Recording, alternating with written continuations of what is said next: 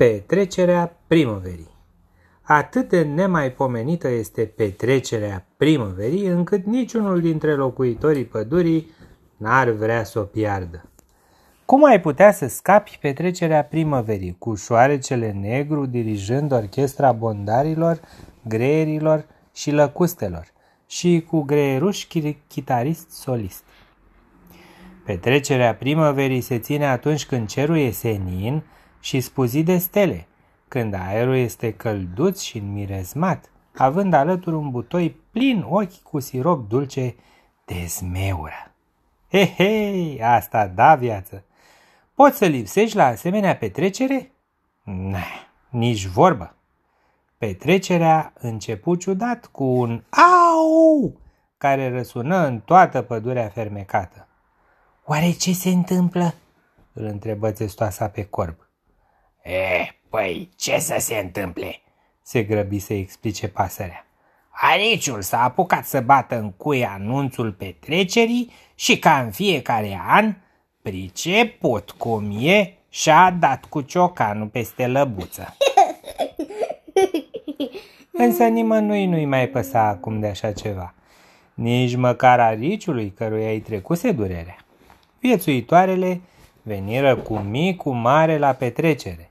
Anul ăsta avură chiar surpriza unui oaspete străin, brotacul.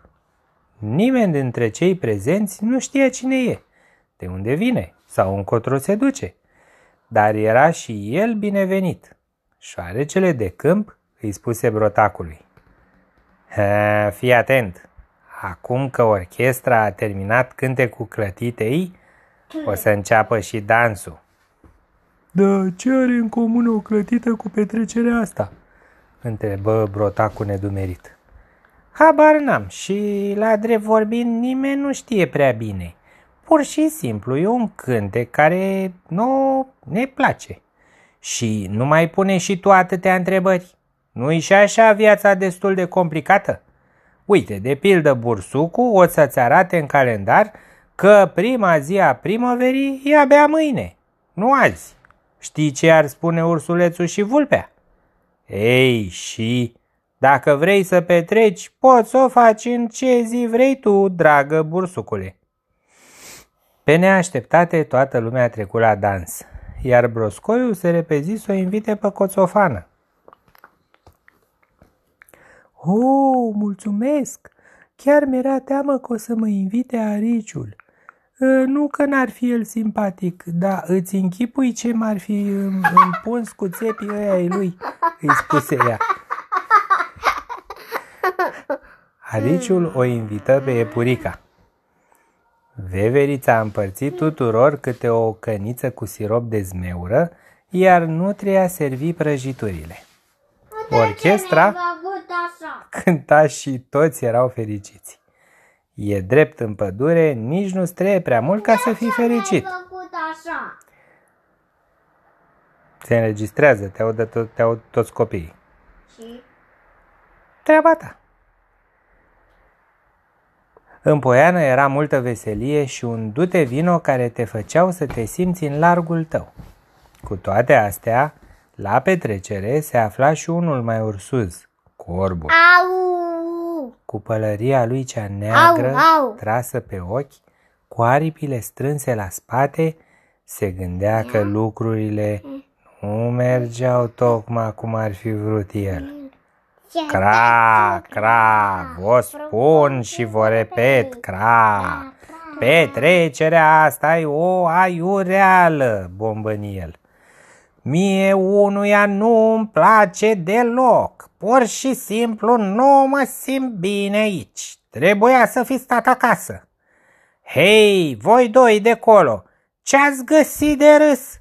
Se răsti el la castor și la marmotă, care râdeau ținându-se cu lăbuțele de burtă. Cine noi? păi, ne gâdilă iarba la tălpi, răspunseră cei doi și se puseră iar pe râs. Dar oare ce le stârnise râsul ăsta nebun? Ei bine, castorul tocmai o întrebase pe marmotă. Tu știi de ce nu-și scoate corbul niciodată pălăria de pe cap? Nu, dar aș fi tare curioasă să aflu, îi răspunse marmota. Ei bine, pentru că e chel ca un ou, îi răspunse castorul. Săracul corb și morocănos și chel. Și se mai și plânge că s-a săturat de petrecere. Când între noi fie vorba, se simțea foarte bine. Când petrecerea luă sfârșit, o porniră cu toții către casele lor, obosiți, dar veseli și cum nu se poate mai mulțumiți. Corbul rămase la urmă și se apucă să curețe poiana. Și în timp ce făcea curățenie, își spunea în gând.